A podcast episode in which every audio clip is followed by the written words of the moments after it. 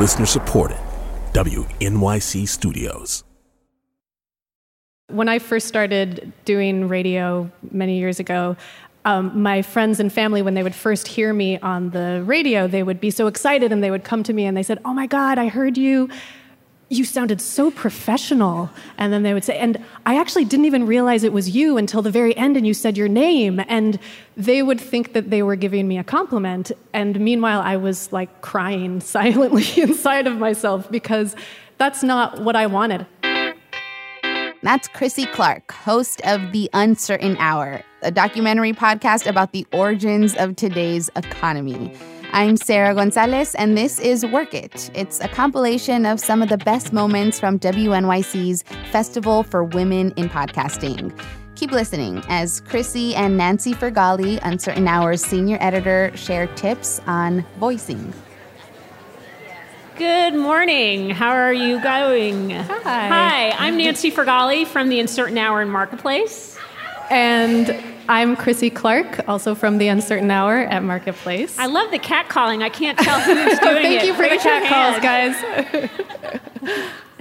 Uh, we first want to thank uh, Rachel and Denise for inviting us. We're really thrilled to be here. Our, our presentation is on voicing and the art of voicing, and uh, we feel really fortunate to be able to give this presentation, partly because of the years of experience that Krissy and I have had uh, in public radio. We've pretty much have had every single job. I've been an editor, a reporter, a senior producer, um, a podcast producer, and Krissy. And Nancy's good at all of those things. um, and I've been a reporter, a host of this podcast, also a producer, an editor. And my very first job in audio things was uh, I was the assistant to a woman who marketed a new age. Uh, new age music public radio show. so, so you can start from very obscure directions. Yeah, and so we've been in the trenches. Um, so we are going to, uh, for this presentation, play a bunch of audio clips and talk uh, you through about how we think about voicing, and hopefully along the way give you some tips uh, and some tools that we've learned. Uh, we also want to say, very exciting, we just came from the studio, and our second season is about to drop. Uh, episode zero just dropped. So if you have an opportunity to, uh, please subscribe to the Uncertain Hour. That's the shameless plug. So let's get started. Uh, the first thing you want to ask yourself when you're voicing is, how do you sound? Did that work?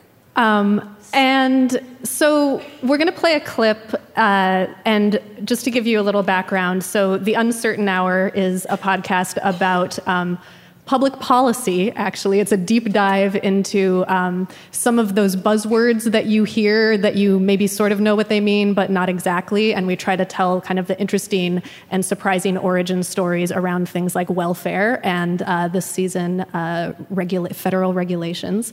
Um, and so, to give you context for the clip you're about to hear, part of what we were looking at in this episode was where welfare dollars actually get spent, and it's not places you would necessarily think of. Um, one of the places that dollars were going is are these things called women's care centers, and we'd been told that their mission is to steer people away from getting abortions. Um, women who were in sort of crisis mode, um, who were pregnant, would come to these places. Um, but this was not something that these uh, that these centers would publicly acknowledge. So we wanted to kind of get to the bottom of what they actually did. So play the clip. Really, our, our work is very simple. We provide unconditional, sustained, concrete, and substantial support to women facing unexpected pregnancies so that they can become great moms and have healthy babies. Women can receive help from Jenny's Center through their pregnancy and up to 12 months after they give birth. The typical client, Jenny says, is poor. Almost all qualify for federal programs like Medicaid. Nearly 80% are single moms. 25% don't have a high school diploma. 40% are fully unemployed. So our clients have hard lives. I asked her if a woman like Brandy, the grad student, feels like she just can't afford to have a child and says she wants an abortion, would you refer them to an abortion clinic? What I would say is we would be here if if any woman said said that, whatever whatever a woman says, we would say to her, we are here for you before your decision, during your decision, and after your decision, regardless of what your decision is. But am I correct that you would not refer them? What I would say is that, that, that what we say to women is, is we are here for you before, during, and after. And, and the decision is yours. But I just want to make sure I'm clear. But, but would you ever refer them to a clinic? No. Correct. Or am I wrong? no, what I would say is we would we would be here for you. And what I would say to a woman is, I would be here for you before, during, and after the decision is yours. So you're not going to give me the information, but you will tell me that you will be here for me. We will be here for you. We will be here for you always. We are we are here to serve you. And though Jenny wouldn't say it explicitly, it's written into the contract with the state of Indiana that in order to receive TANF money, federal welfare money, centers like hers are forbidden from referring people to abortion clinics.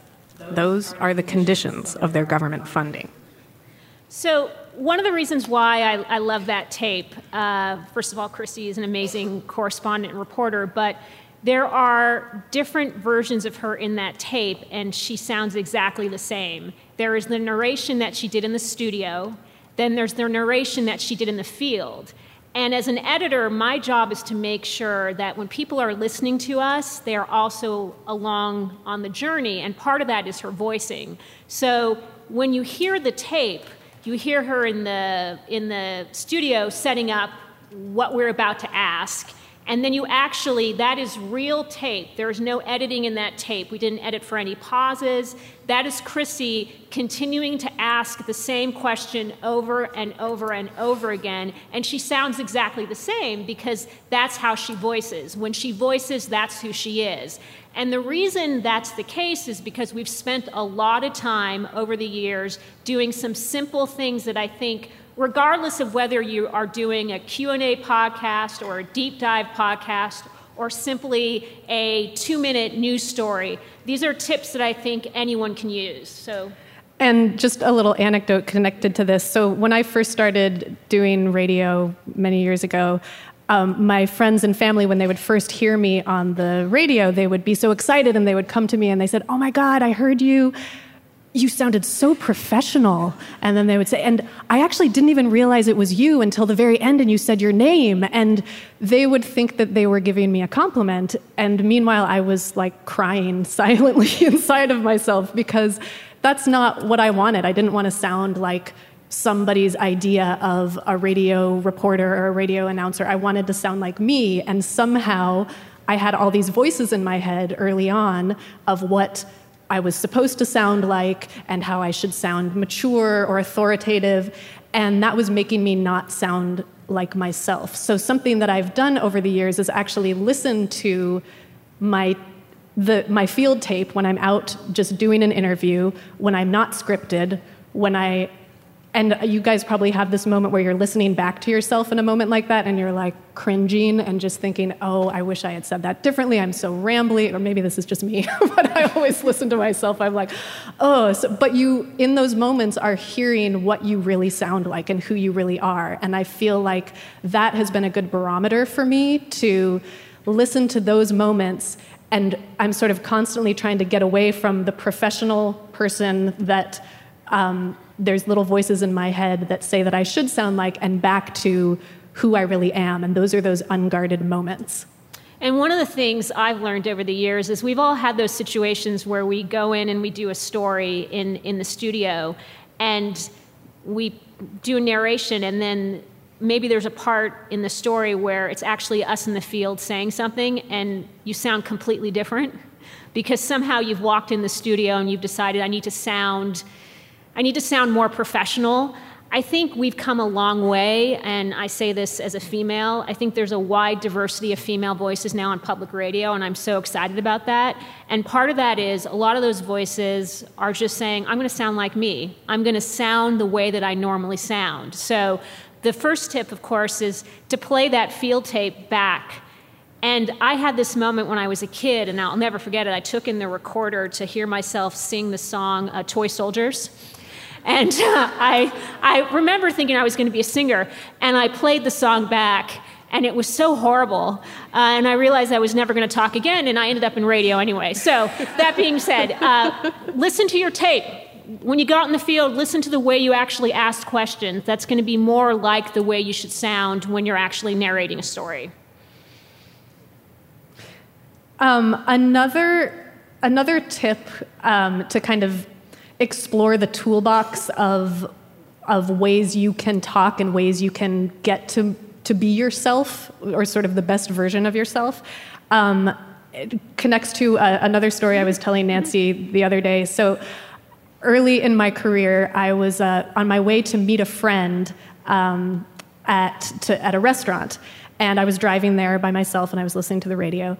And um, when I got there, my friend said, Oh, I actually saw you. Like we were driving in the car, but you were in the street next to me. And I was going to wave, but you were so animated. You must have been talking on the phone with somebody because you were just like in this very animated conversation.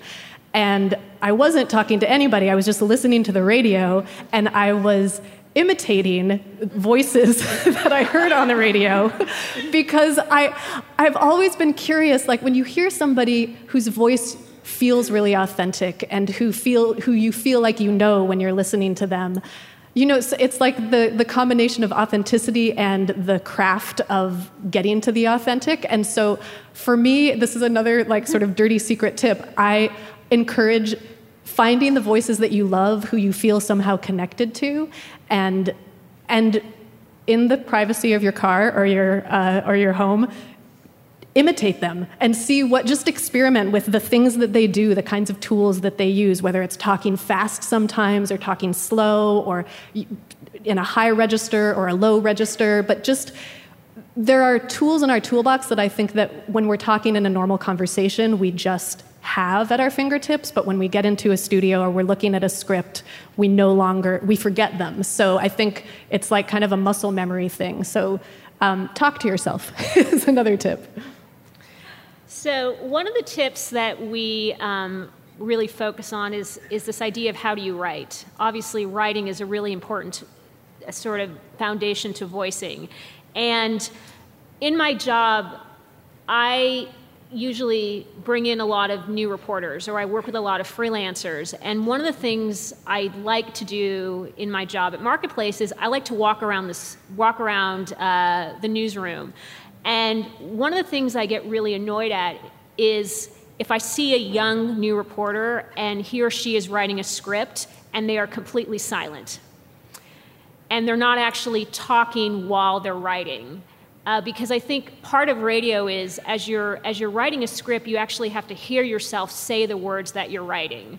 Um, so we wanted to give you um, a couple of examples of radio scripting that you can just find online, and I think these two examples actually illustrate this point.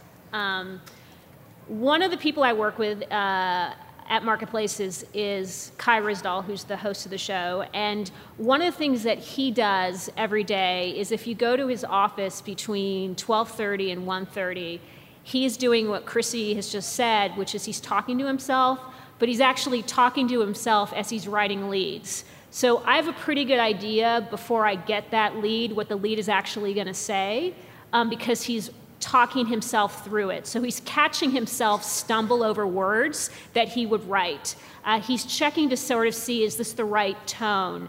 Uh, he's checking his pacing.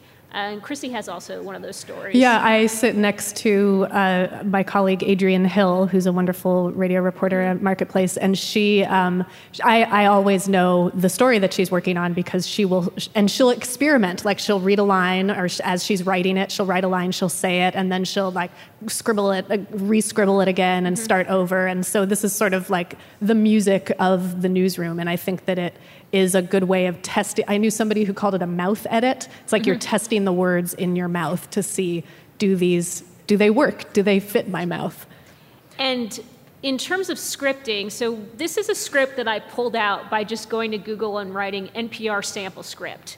So this was a story that someone was doing on, on Walmart. Um, and if you look at the script right now, uh, it, there's tracking, there's a little bit of ambi, but there are a couple things we wanted to point out uh, that I don't actually think, and Krissy agrees, this script is, is a terrible script in terms of learning how to voice. Because we're going to show you a different type of script. No offense to the person No who wrote person- it, but just in terms of the way it's way it's written. the, the way it's written. Um, do you want to Yeah, go to the next yeah. one? So this is this is something that I. Um, oh, this is it. Yeah. Um, so I try to treat my scripts like like a musician would treat a musical score. So often I always have a pen when I'm in the studio, and I will kind of annotate it as I go. Um, I also think about the words that I'm going to emphasize. You'll see capital capital letters up there. So I want to make sure that I am putting in bold those words because you when you're performing or when you're voicing you have so much going through your head. Even if you think you're going to remember what is the important idea in that it's a very simple thing but it's so useful to have that stuff either bolded or put in caps. Um, i also do a lot of ellipses. I, I write in a very ungrammatical way because I'm thinking more about what are the pauses, what are the um, what are the new thoughts. Um, I also try to do one sentence per line. I mean, also it's just basic things like the size of the font.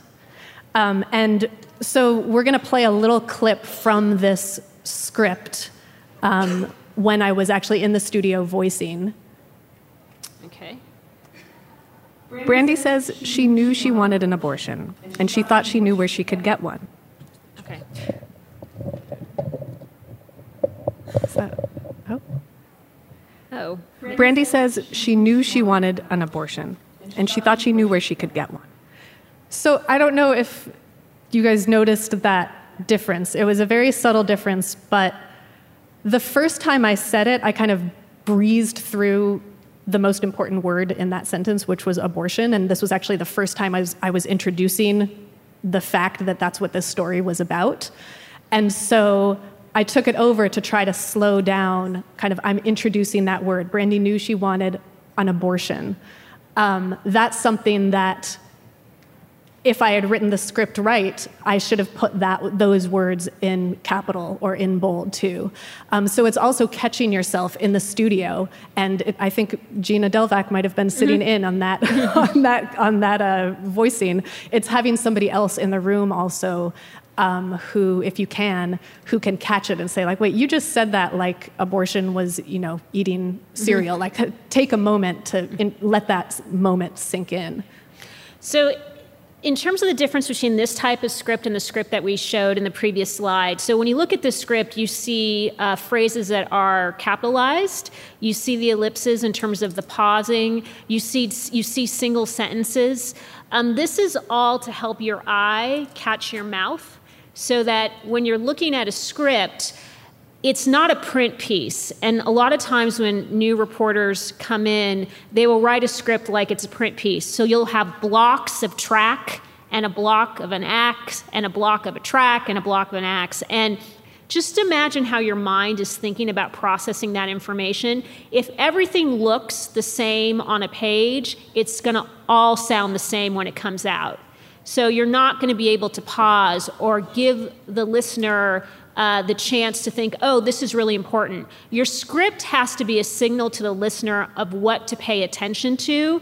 So the easiest things to do is really to make your script pay attention to what you want it to pay attention to. So make things bold. Um, put things on a single line, really look at the font size. Sometimes people come into a studio and their font size is Times Roman 11 because they want everything to fit on a single page. And like, are you squinting as you're tracking? if you're squinting as you're tracking, you've basically lost the battle. So not to say that everything should be Times New Roman 40, which is what my computer is now because my eyesight is going, but It it's really true, important to, she knows it's, it's really important to make sure that the script that you have actually matches how you want to tell the story. So, um, interact with your tape. This is one of my uh, favorite things that I have learned over the years. Um, we all have examples of things that we've heard where there's a piece of tape uh, from a source or there's a piece of ambi that just knocks you off. The top just think oh my god this is the greatest piece of tape i've ever heard. I want to figure out a way how to use this in my podcast or in my story. And i want to play an example of someone at marketplace who's really really good at interacting with tape even if the tape is only 10 seconds long and even if the story is only a minute and a half. So um, this his name is sabri and he was assigned a story must have been a year ago about uh, Samsung, I think, trying to figure out a way to have you interact with appliances. Refrigerator open. I want to get a Coke. I'm afraid I can't let you do that, Sabri. What are you talking about? You're going to have to watch this ad first. It's for these Gap sweaters. I don't need sweaters. That's not what the thermostat told me. The sweaters are only $19.99. I want a Coke. On sale now. Oh my god. So the reason why I play this piece of tape is when Sabri was tracking that, he actually had the tape in the studio and the engineer played it. And so when he was uh, narrating, he was actually interacting with the tape as he was narrating the story. Because we've all had those experiences, and I think some of you wrote about um, sometimes people, when you do a laugh in a script, they think it sounds fake or uh, when you have uh, someone uh, saying, wow, that's really wonderful piece of tape, or I can't believe he or she said that. It doesn't sound real because you're not actually responding to the tape that just played. So it's a really easy thing to do is that if you have a piece of tape in your script that's really important and you're actually want to draw attention to it, play the tape as you're actually narrating in the studio. Play the tape so when you the tape ends and you start your track, you're actually responding to the tape. You're not responding to what's on your page. And if technical constraints prevent you from doing that because sometimes that can be a little bit complicated mm-hmm. in a studio, what I always also do is um, print out. I transcribe the full clip that I'm going to be playing, that I'm going to be responding to. Sometimes I think that um, for time and for efficiency, we'll just put like the in cue and the out cue. But if you want to be responding authentically to that moment on tape that you're playing, you want you want to remember what it was. And when you're in the midst of voicing, you often aren't you don't have that stuff at the top of your mind. So I will always write out everything that was said, and I'll actually I'll read my my lines and then when there's the gap of where the clip will come in, I'll actually kind of whisper to myself, I'll read through every word in the clip that I'm about to play off of. Um, it gets you back in that moment, it gets you in that headspace. Sometimes they will, wh- whoever your, whatever tape it is, will will be playing they'll be saying a word that then you're going to say again and it's always different if you're saying a word for the first time in a while versus if somebody said it right before you. So it's just these little nuanced things, but it makes such a difference. It makes you sound like you're actually there in the moment listening to what's going on as opposed to just reading something unrelated to the tape that was just yeah. played. So, uh, write like you talk. And we talked a little bit about this earlier, but this idea, um, one of the things and, and, we've all had these moments in radio where you hear a story and you say, what, what, was, what did he or she just say? What was that word? One of the things that happens initially when people come into radio is they tend to try to use words that I think are not conversational but are impressive. So I always tell people the thing about radio is very few people, unless we change the technology, which we might, have an opportunity to rewind your story as it's playing. We've all had opportunities to re- read print pieces where we don't get something, and so you can just go back to the paragraph uh, before that to read it again, then go to the next paragraph to get the context. In radio or in a podcast, you have to assume that the person who's listening is only going to be listening for that one time. So the key is to write like you talk because you're going to be much more conversational. My first radio instructor always told me this quote, and it was a Mark Twain quote. Uh, he said, I know what the dollar words are, but I choose not to use them. And the idea is everyone knows that you're smart. Everyone knows as a storyteller, you know what you're talking about. So the key is to make it as conversational as possible and break down those words. When Krissy and I, we work on an economics show, uh, which Economics can be really boring, it can be very complicated, but our mission is to make sure that what's complicated becomes conversational.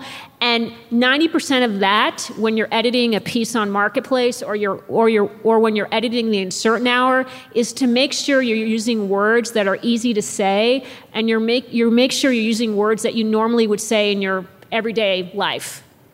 Um, and I guess the one asterisk of write yeah. like write like you talk is I sometimes can be a real rambler. so so when I if I write exactly like I talk, people probably wouldn't want to listen to a podcast of that. and that's when a great editor comes in. But I do sometimes, you know, I will write it like I would say it, like I mm-hmm. would explain it to my friend at a bar, except I haven't been to a bar in a while because I have a one-year-old. But like I would, like I would, like I would, like I would say it to somebody over the dinner table. But then that's when either a great editor, or if you are flying solo, you have to put on your editor cap and say, okay, this is the rambling version of what I would say. Now, what's what's the what's the best version of this that would still come out of my mouth when I was feeling really eloquent and articulate? Sometimes when people stumble over scripts, I will tell them don't look at the page, don't look at the script, look at me and tell me what you're trying to say.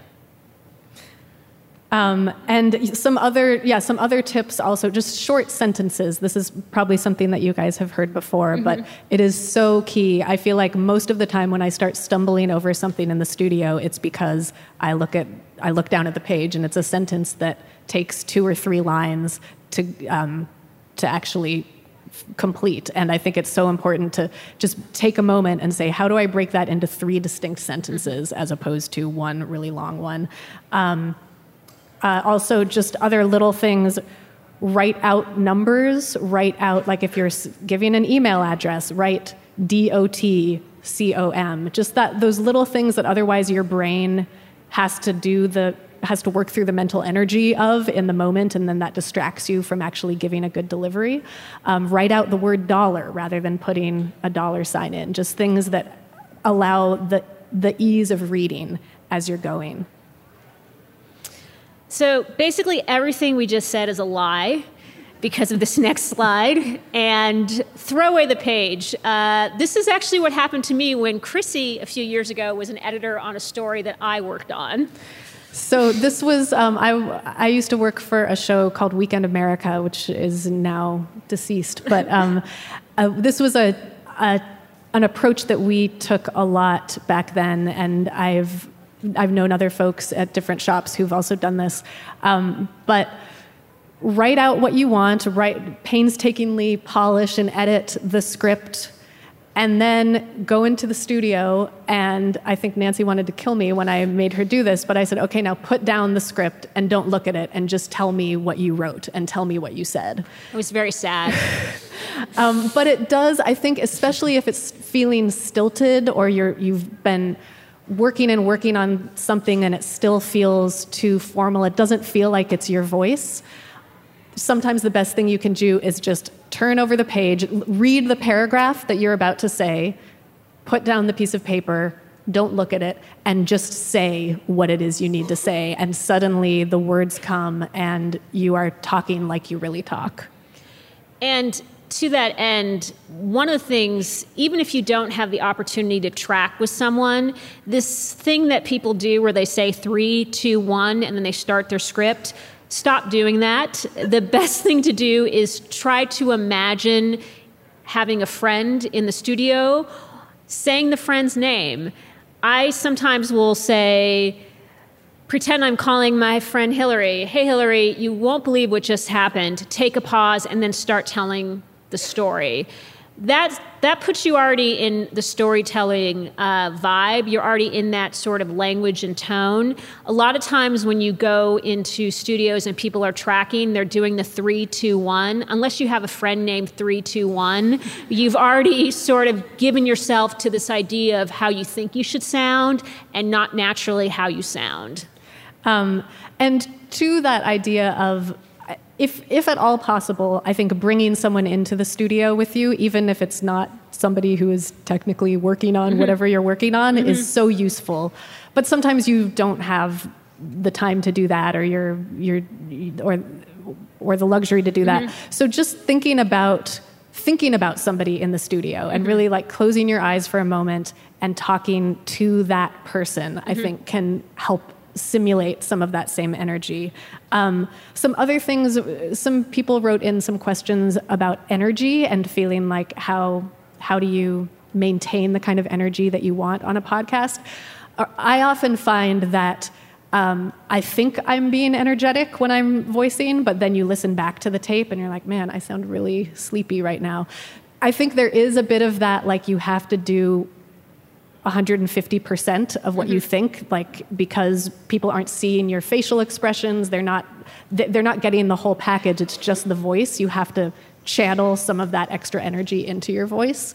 Um, so that's one thing. Also just um, the time of day that you're that you're reading and you're or, or you're in the studio um, for me it's mid-morning is a really good time. Like if it's first thing in the morning i'm going to sound half asleep but if it gets too late in the day, you also your voice starts to wane. Mm-hmm. Um, and vocal exercises too. I was in high school chorus and we would do like la la la la la's and and the ma ma ma ma ma like just exercising your the muscles you're going to be using. You are kind of an athlete and mm-hmm. you're performing um, like an athlete performs. So just whatever whatever it takes, move your mouth mm-hmm. in different ways um, to get those juices mm-hmm. flowing.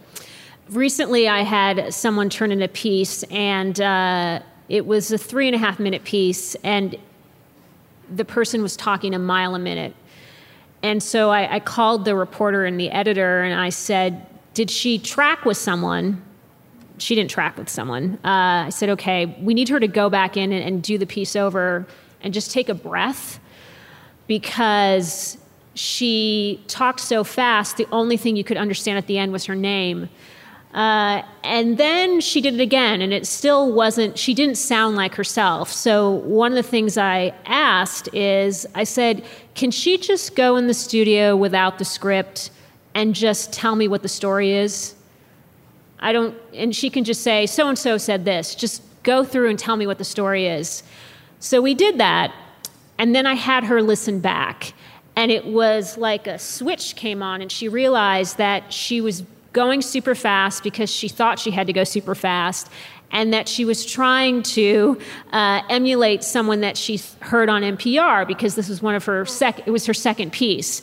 Um, so that's something also I really encourage people to do. If you are struggling with a piece and you can't get it right and it doesn't sound right to you, throw away the page, go in, take Marantz, even if you're not in the studio, and just record the story in the Marantz like you were telling a friend the story, and then play it back and hear how you sound. A lot of times, it's sort of like, again, hearing yourself in the field. You're giving your story the field treatment.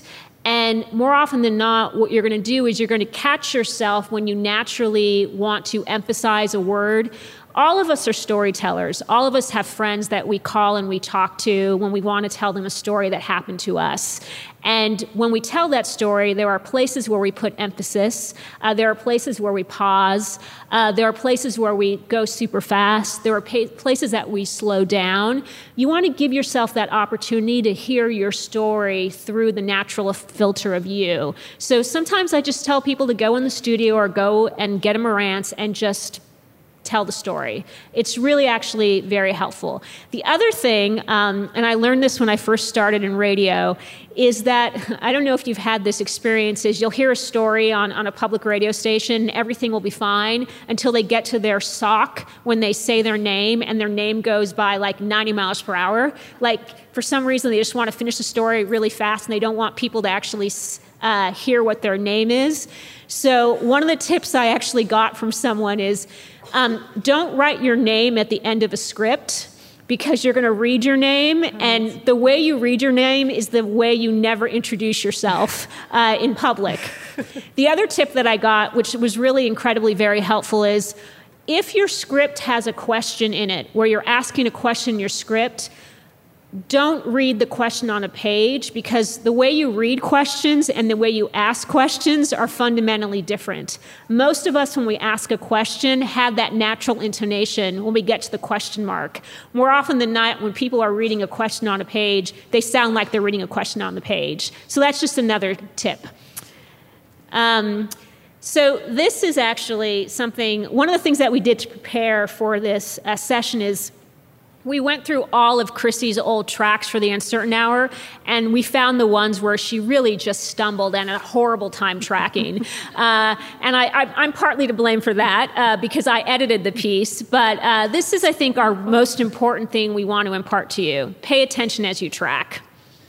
Um, yes, and bring like I feel like I don't have my full brain if I don't if I'm not holding a pen mm-hmm. with me. Um, and I think when you're when you're in a studio and you're voicing something, bring the pen because there'll be things in the on the fly that as many times as you've gone over it before you have the microphone in front of you with an editor or just with yourself there'll be things that you miss and so it's so great to have a pen just to like underline okay i need to I need to emphasize this word.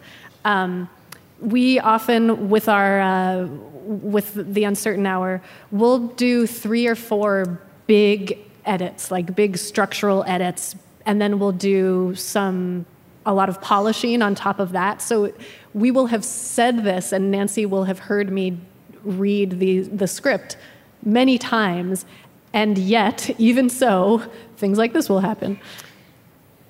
And states have a lot of flexibility about how they can use those grants. Today, nationwide, about a quarter of the money goes to poor families in the form of cash assistance. About a quarter goes to job training and childcare for poor families. And the rest? It's all over the map, literally. In the last few episodes, we've. I don't have any breath anymore. God, yeah. My lungs are just. In my defense, I was also eight and a half months pregnant at that point, so there were other reasons that I didn't have breath. But um, but that's a big one. I mean, breathing. You know, it's all the stuff. If you ever took a, a, a if you were ever in chorus, breathing from your diaphragm, like taking deep breaths. But in that moment, I read that sentence like five times before I realized, okay, this is just too long. This sentence I need, I need to rewrite this sentence. And that's when you have your pen and you go in and you say, How do I simplify this? Um, and often, if you're stumbling, it's because of how you've written something. And it's it's pretty funny to go back and just listen to her tracking because it's an ongoing exercise of wait, did I say this correctly? Do I need to go back and you want to give yourself time. Now, I know that a lot of us work on deadlines and we don't have time, but if you have the time, even before you get into the studio, spend an hour with your script and just read through it again because what you'll find is the things that you stumble on when you edit and you say can i say that over again are going to be the things that you stumble on when you get into the studio and I like to think of a script as a li- living, breathing document, which you can actually adapt and change. And when you get into the studio and you realize, wait a minute, I'm stumbling over the sentence, and you have to figure out how to rewrite the sentence, what do you normally do?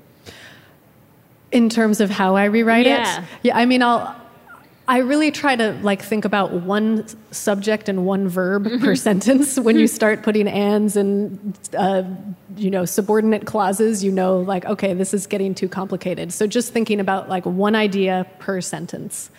Um, and then saying it because it's one just to, to yeah. emphasize what nancy's saying read the script before you go into the studio but don't just read it in your head, like read it out loud. Even if you are whispering, depending on where you are, say those words out loud because mm-hmm. it's so different when you actually have to form them with your mouth. The most annoying thing you can do to yourself is to be quiet you're in radio, you're not in print. Uh, it's or podcasting. Or podcasts.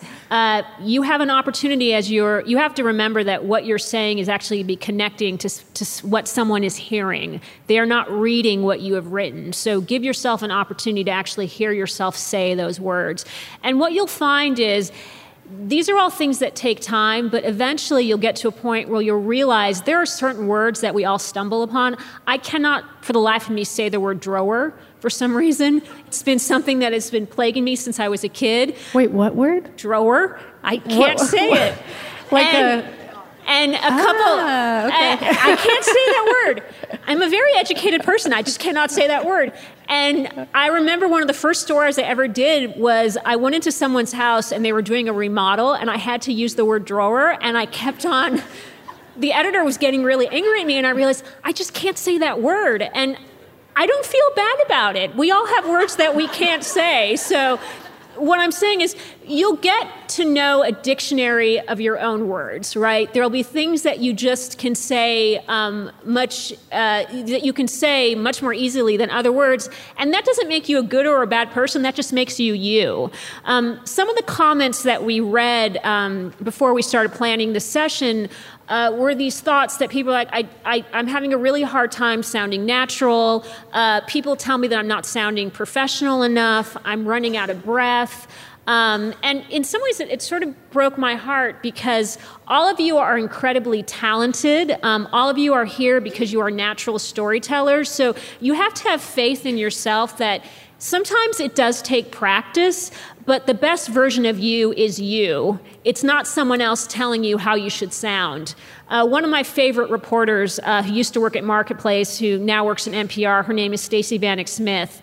Um, and one of the things that someone told her when we first started out in radio is they pulled her aside and told her that she should start smoking so that her, she could lower her voice.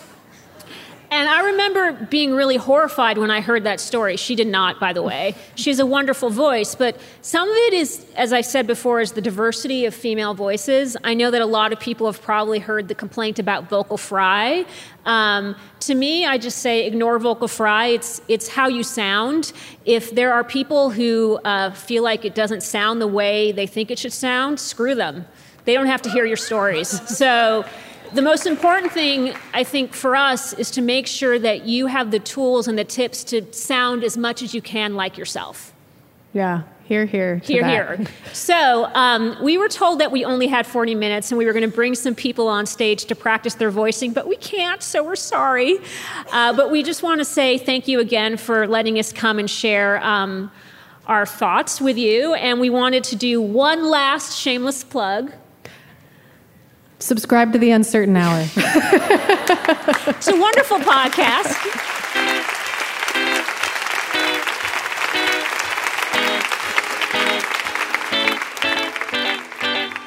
That was Krissy Clark and Nancy Farghalli of Marketplace's The Uncertain Hour, speaking at the 2017 Werk It Festival. Both the festival and the podcast are produced by WNYC Studios and are made possible by a grant from the Corporation for Public Broadcasting with additional support from the Annenberg Foundation. Event sponsors include Cole Haan, MAC Cosmetics, and ThirdLove.com.